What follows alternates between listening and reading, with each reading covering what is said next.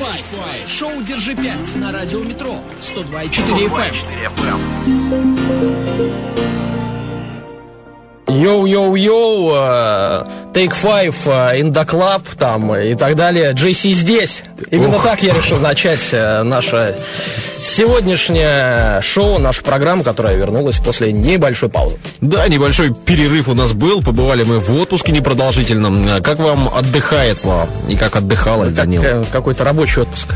Рабочий? Много работали в отпуске? Очень, очень много. Данила Таненков, Александр Онищук э, вернулись к вам в прямой эфир. Шоу «Держи 5». Сегодня будем рассказывать вам в очередной раз о пятерке необычного и интересного. О научных открытиях сегодня решили поговорить. Вот так вот э, начать неспроста. Да, вот мы живем и ничего не знаем. Там ходим на работу, на учебу, ездим на своей машине, либо в общественном транспорте, покупаем хлеб, а, готовим яичницу, ну и так далее.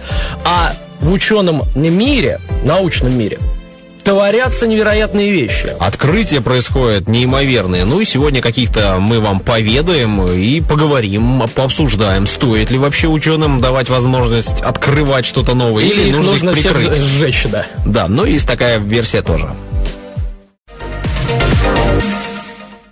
Всем привет еще раз. Э, Шоу «Держи 5» или, если по-зарубежному, Take Five у нас на радио «Метро». Сегодня говорим о научных открытиях, э, которые, э, быть может, э, м, которых, быть может, вы и не слышали. Ну, а если слышали, послушайте еще раз. Лишним точно не будет. Ну, Это ж какое у наука. нас? Это ж Первое. наука. Поговорим о, о одежде и о революции в одежде. Есть такое мнение, что совсем скоро случится большой переворот в этом деле, потому что потому Так, а что же за переворот? Прозрачная будет одежда? Ученые из не будет? университета Массачусетса рассказали, что в перспективе а, имеют возможность получать электричество прямо из одежды. Так. Будут покрывать э, одежду слоем проводящего полимера, ну и одежда будет вырабатывать электричество. По словам э, Триши Эндрю, руководителя проекта, ее команда смогла сгенерировать несколько микроватт энергии. Этого достаточно, чтобы зажечь светодиоды, подключить фитнес-трекер или кардиомонитор. Прямо сейчас Ну, мы не лампочку можем. Ильича как бы не получится. Да, вот говорит она, прямо сейчас мы не можем зарядить смартфон, но надеемся, что однажды получится и это. А Используют они специальный полимер, разработали его, э, рассеивают его, превращают его в пар, ну а после методом осаждения на одежду этот самый полимер покрывают. Полимер э, совсем небольшой и практически незаметный, не больше, чем 1 десятая диаметра человеческого волоса вот толщина этого полимера, ну а ткань становится всего там на какие-то 2 миллиметра, э, 2% тяжелее. Можно ее стирать, если только на щадящем режиме, можно ее То гладить. есть вот э, доской стиральной нельзя пользоваться. Мы же об ученых говорим, и об открытиях. Какая Ну, а доска? покупать-то будут обычные люди. А вы пользуетесь? Э, Доской обязательно. Ну, в общем, одежда будет не, неотличима от э, любой другой, и можно будет ее мять, можно будет в ней под дождем бегать, и э, электричество будет вырабатывать от трения. Ходите, э, трете сами себя ногами, например. Или а, а- а кого-то можно по- потереться, да? Можно. У меня в детстве были такие штаны, они такие были материал на плащевку похожие. И ходишь и скрипишь такой, пищишь, знаешь. А, так это все-таки материал. Я думаю, что вы сегодня это самое скрепите. Да-да. Ну вот, есть проблемы пока, потому что заряжать телефон они пока не могут, потому что нужно Только придумать- кардио, мне нравится, кардио-монитор можно. Собственно, ста- стали проблемы, ну, начались проблемы с сердцем, побегай, потри немножечко себя и Да, примерно так. Нужно придумать еще адаптер, нужно еще придумать э, так, чтобы одежда уж совсем э, можно было горячую воду использовать при стирке. В общем, есть, есть проблемы, но все решаемо. И говорят, что через там 2-3, максимум 5 лет обязательно уже будем заряжать телефоны от своих штанов. Ну и не только команда Эндрю, вот этой Триши, работает над одеждой. Например, Google и Левис э, занялись вопросом одежды. В целом проводят э, Ну, эксперименты. Левис, насколько я знаю, давно я занялся вопросами одежды, еще Да. в 19 веке. А вот Google не так давно. Выпустили они совместно куртку с вшитой металлической нитью. Зачем, по вашему мнению, нитку надо вшивать металлическую? Не знаю. Чтобы превратить ее в подобие мониторов ваших на телефонах, для того, чтобы она стала сенсорной. Это самая куртка. Придумали они сенсорную куртку. Едет велосипедист, например, на своем рукаве наводит пальчиком по куртке и как э, на сенсорном экране получает информацию. Можно телефонные принимать звонки, можно э, управлять э, гаджетами всевозможными. В общем, круто использовать такую куртку. Называется она куртка-компьютер. Ну, Оригинально, ну, правда? ребятам из Левиса и Google нужно поработать над названием чуть-чуть, а в целом идея неплохая. Мне, конечно, вот э, одежда, э, от которой получается электричество, как-то испугала в, в один момент. Я вспомнил фильм «Матрица». Люди-батарейки. Скоро люди батарейки превратятся. Будут ходить, бегать, их заставлять будут кнутом бить, чтобы они Мне кажется, вырабатывали сам- энергию. самое страшное в такой одежде под дождь попасть, под ливень. Ну, чтобы- Ну, вроде как, можно стирать. Можно стирать, а, вдруг стра- страшно же. Да, да? да, да. Take Five. Шоу «Держи 5» на радио Метро 102,4 FM. Продолжаем говорить о научных открытиях в прямом эфире радио Метро в рамках шоу «Держи 5». Подготовили мы для вас пятерку интересных новостей из мира науки. Ну и рассказываем постепенно о этих открытиях. Да, не просто пятерку, а неизвестную пятерку. Ранее неизвестную, нынче уже популярную. Да, значит, э, поговорили мы э, о о, собственно, умной одежде, ну, не умной, а вырабатывающей электричество, Э, пришло пора перейти к продуктам питания. Александр, любите ли вы зелень? Весьма. Последнее время все больше и больше отдаю предпочтение зелени. А какие именно зеленые травы вы любите? Травы, петрушку люблю и укроп. А базилик? А базилик как специю только в основном. Ну так вот, радуйтесь, ликуйте. Значит, э, снижение цен на светодиодную подсветку и умные системы полива растений привели к расцвету вертикальных фермерских хозяйств. Стартап Plenty из Фран- Сан-Франциско один из таких примеров. Э, Закрытые фермы компании позволяют выращивать в 350 раз больше продукции, чем поля или теплицы, используя лишь 1% воды. Вертикальные фермы представляют собой э, ряды поддонов с растениями, которые протягиваются на высоту м, 6 метров. Ну вот, э, стартап базируется, как я уже сказал, в Сан-Франциско и выращивает, ре- э, выращивает редкие сорта базилика, лука резанец или резанец. Вы же у нас специалист по зелени. Поправьте меня. Мизуну, салат, латук, щавель и другие виды листовых овощей. А щавель или щавель? Разберемся на досуге. В общем, ничего, собственно, нового выращивают люди. Новое э, состоит в том, что в 350 раз больше продукции на одном участке. За счет, э, соответственно, э, экономии энергии, за счет экономии воды. И вообще товарищ, который это, собственно, все возглавляет, Мэтт Барнард, говорит, что э, в будущем, в будущем, собственно, такие фирмы должны быть э, чуть ли не в самом городе, чуть ли либо в пригороде э, и, соответственно, уменьшить э, нагрузку, ценовую нагрузку а, из-за упрощенной логистики. Дело в том, что 30-50% цены соответственно, сжирает э, логистика, затраты на доставку. А Ну так и- будет все дешевле намного. Ну и поговаривают, что овощи-то и фрукты, они же портятся Да, при транспортировке. Но к тому же говорят, что самое лучшее, вот, самое свежее, это то, что сорвано меньше 12 часов назад. Ну, то есть совсем-совсем свежатинка. А такое действительно тяжело довести, все завива, завидает, увядает. В Ну, хорошо э, тем, что, собственно, фермы-то вертикальные, большой площади не требуют, соответственно, и, может быть, найти, э, можно найти место и, собственно, недалеко от города, либо, либо прямо в городе, собственно, 6 метров в высоту, а можно, я думаю, и 10, и, и, и 20 э, дело дойдет, ну, собственно, и тогда какие 12 часов? Вышел из подъезда, сорвал лук, резанец и э, вперед. More music radio. More Metro. Metro. Metro FM. Программа предназначена для слушателей старше 12 лет. Take Five. Шоу «Держи 5» на радио Метро 102,4 FM. Все верно. Сегодня говорим э, о научных открытиях и изобретениях, которых вы, скорее всего, наверное, не слышали.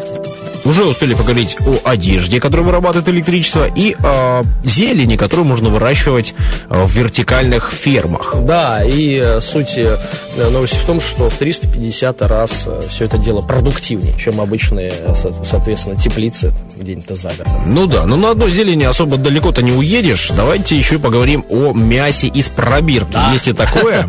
Э, на мясе с пробирки уедешь далеко. Ну да, подальше, чем на базилике. В 2013 году себестоимость бургера с котлетой из выращенного в лаборатории мяса составляла более 300 тысяч долларов. Не шиканешь.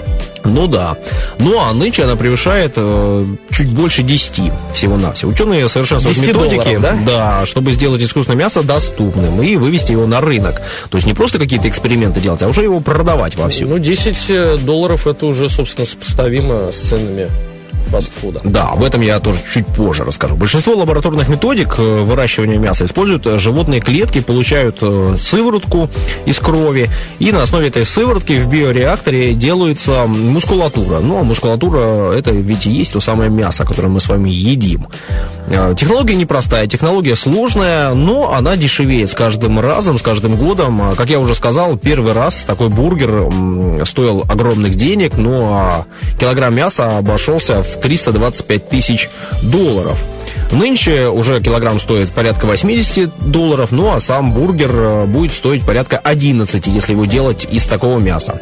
А вот если брать обычное мясо, то там 3 500, э, 3,5 доллара стоит. Ну, то есть в 10 раз практически да, дешевле, да, чем, чем мясо из лаборатории. Ну, говорят, что Почему буквально... 10? 3,5 и 10. В три раза. Ну, Саша. разное, разное мясо э, используется, да, и, соответственно, еще Вы ка- путаетесь в качество. показаниях. Просто, вы же понимаете, в бургеры можно использовать разное мясо, можно использовать подороже, А можно не использовать подешевле. мясо ну, вообще. э, а, обычное Бургер. мясо, обычное, которое используют, тут там, да, три с половиной, да, в три раза. Окей, но 5-10 лет, говорят, максимум, и будем мы все с вами есть уже мясо только из э, пробирок. Но это ведь- хорошо или плохо?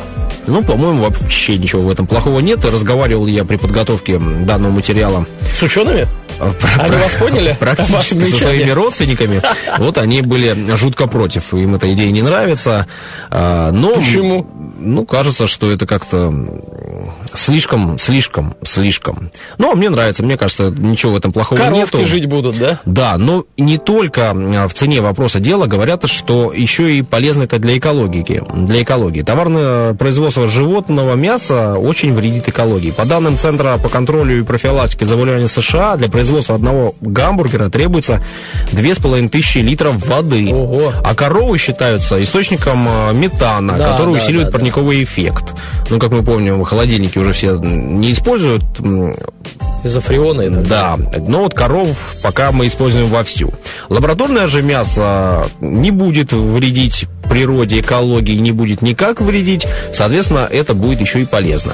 Ну и по оценкам лондонского аэроэколога, агроэколога Лондонской школы гигиены и тропической медицины, Есть и такое. да, Ханна Тоомисто, лондонский ученый Ханна Тоомисто, утверждает, что сократятся выбросы парниковых газов на 90%, а Ого. использование земли на 99%.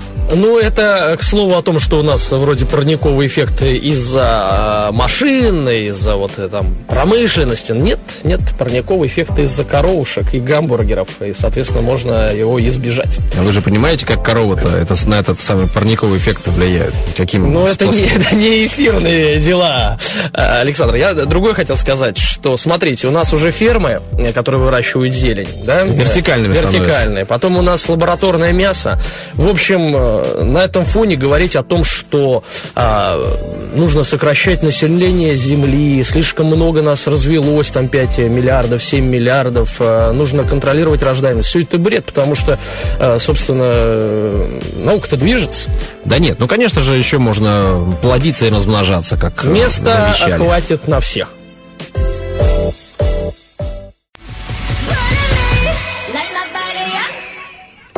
Шоу «Держи 5», ну а только что для вас а, в прямом эфире радио «Метро» Дэвид Гетта, Ники Минаж и Лила Уэйн. Ну, такая прекрасная компания с, по-моему, замечательной композицией. Ну, Дали а мы- нам пятерку. Да, а мы продолжаем рассказывать вам о научных изысканиях последних дней, недель, лет. В общем, о открытиях говорим сегодня. Да, и на очереди у нас э, открытия, которые помогут э, с экологической обстановкой э, в мире. Итак, э, речь идет о пластиковых бутылках на растительной основе. Благодаря изобретению опытного голландского химика по имени Герт Ян Граутер, негативный эффект от использования пластиковых бутылок для окружающей среды может быть значительно уменьшен. В течение многих лет бутылки и другие пластиковые контейнеры для пищевых продуктов и напитков изготавливались из полиэфира на основе нефти, известного как полиэтилен терафталат. Вам можно поаплодировать. Да, еще мой бенефис будет впереди. Граутер смог синтезировать достаточное количество фурандикарбоновой кислоты, чтобы получить из нее новый полиэфир, полиэтилен фураноат. Он обладает многими характеристиками предшественника, он прочный, гибкий, подлежит вторичной переработке, но для этого требуется на 70% меньше энергии, чтобы его, собственно, создавать и перерабатывать. То есть еще и энергию. дешевле. Да, экономим энергию. А что такое энергию? Энергия это уголь, это нефть то- та же, то есть, э, собственно, те же выбросы э, в атмосферу. Это хорошо. Кроме того, нет, не хорошо, что выбросы, а хорошо, что меньше, собственно, энергии требуется. Кроме того, новый полиэфир сделан из растений, а не из нефти. Ну, а, все... А вот это уже сомнительно. Ну, то есть Слушай. сначала деревья нужно вырубить, переработать их в бутылочки, допустим, а потом уже этими бутылочками не засорять, соответственно, Ну, природу. Парирую, парирую. Во-первых, э, соответственно, нефть мы знаем, что это невозобновляемый, э, невозобновляемый источник энергии. Соответственно, растения возобновляемый. То есть вы высаживаете э, гектары леса, из, и из леса делаете, э, собственно, э, пакетик для Дикси. Но, насколько я понимаю, самое главное, что этот пластик, он э, биоразлагаемый. То есть эту бутылочку можно выкинуть, и она Конечно. так же, как еда, через какое-то время э, разложится Как кожура от банана. А, дело в том, что все знают вот этот, да я не знаю, миф или нет, но, по-моему, не миф, что у нас в океане плавает э, Острова а, а, остров, острова, там чуть ли не с Мадагаскара, ну вот мусора, да, э, собственно, э, скопление там пластиковых вот этих всех вещей, которые плавают, потому что которые потяжелее не, не- не плавают. Не, ну и ведь есть целые страны, которые практически уже запретили на своей территории использовать там пластиковые бутылки, полиэтиленовые пакеты, там та же Индия, потому что там люди, в принципе, такие относятся достаточно легко к этому, выбрасывают постоянно, и практически уже вся Индия засыпана бутылками и пакетами. Там теперь только бумажное можно все использовать. Ну, э, вот как мне кажется, на сегодняшний момент э, проблема окружающей среды и засорения вот этими всяческими бутылками и э, пакетами, которые, кстати, не разлагаются там тысячи лет, да, э, там у них цикл э, распада там 500 или 1000 лет. Собственно, э, проблема не в том, что э, эти пакеты не разлагаются, а в том, что люди их выбрасывают. Вот если бы они выбрасывали их... э, В соответствующие места, их же да. можно перерабатывать, можно использовать повторно, но Конечно. нет. Ну, в общем, ждем, ждем, ждем. А, И а, еще одна новость из э, научного мира в области экологии. Значит, супергубка для устранения последствий разлива нефти, разработанная немецкой командой. Благодаря случайному открытию в мире появилось новое супероружие в борьбе с разливами нефти и химикатов. Это синтетический воск. Он э, может абсорбировать почти в 7 раз больше своего собственного веса, что делает его идеальным инструментом для устранения подобных аварий. Все помним аварию в Мексиканском заливе. Вообще это дело, конечно, страшное, гиблое, поэтому если нефть легко убирать вот этим с помощью этого воска, это тоже прекрасно. То есть, собственно, тонну высыпал и 7 тонн нефти э, и других каких-то химикатов э, этот абсорбент собрал.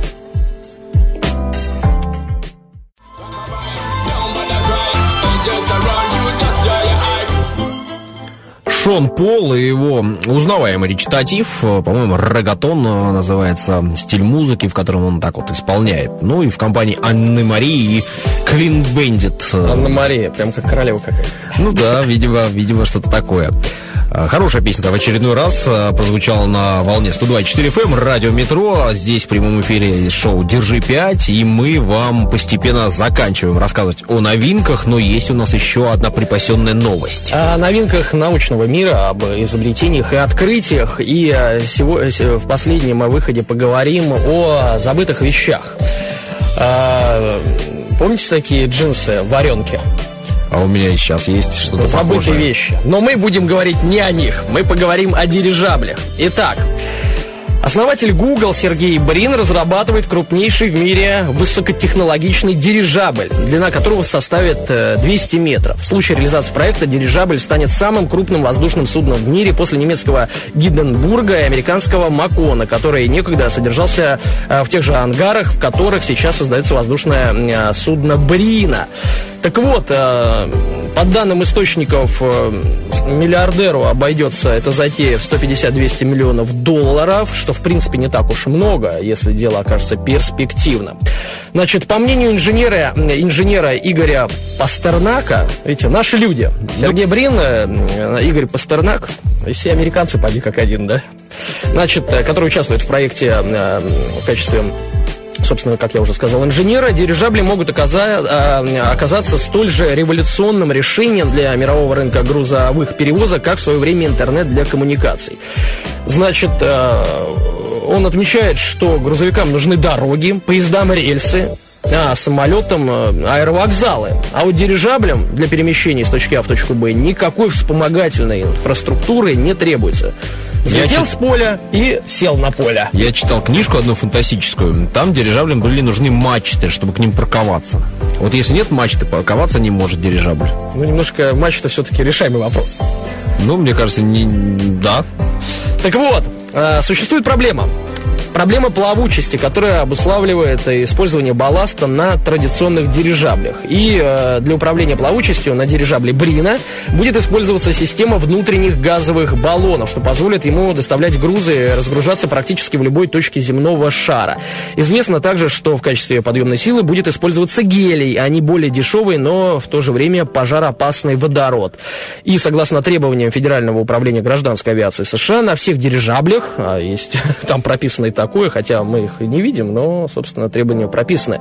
А, собственно, э, на всех дирижаблях должны использоваться не горючие газы, иначе будет как э, как э, в тот самый трагичный день, когда в 1937 году, э, когда потерпел крушение немецкий дирижабль Гинденбург. Есть вот это знаменитое видео, э, 36 человек Страшное, погибло, э, ужасное дело. И, собственно, все после этого подостыли к дирижаблям. Ну ведь э, было же, дирижабли прям было что-то новое, все строили дирижабли, все считали, что это то, а зачем будущее, а потом оказалось, что такая вот тупиковая ветвь развития. Ну, не совсем, А может быть, нынче- технологии, да, не позволяли. Сейчас, может быть, будет это и подешевле.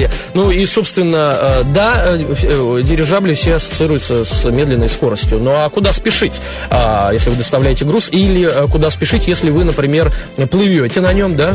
Плывете, как на круизном лайнере. Ну, в принципе, по Ну, морю-то, то- по морю-то тоже не слишком да. быстро доставляются грузы, но самое большое количество грузов именно морем и доставляется. Поэтому, в принципе, скорости здесь сравнимы. Но вот, мне кажется, это несколько, ну, страшно будет наблюдать, когда какие-то громадины будут у нас летать в небе и перевозить громадные если что-то не то э, с кораблем утонул и, и пес с ним, а тут на тебя, да, сверху, как э, упадет что-то, с другой стороны, наверняка будут э, какие-то м, трассы проложены э, не над, э, наверное, Над.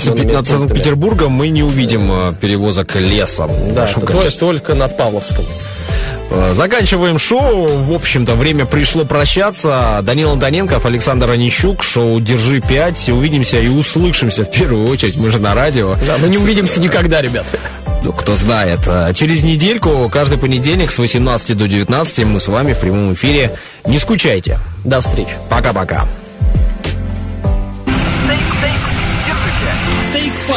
Шоу «Держи 5» на радио Метро 102,4 FM.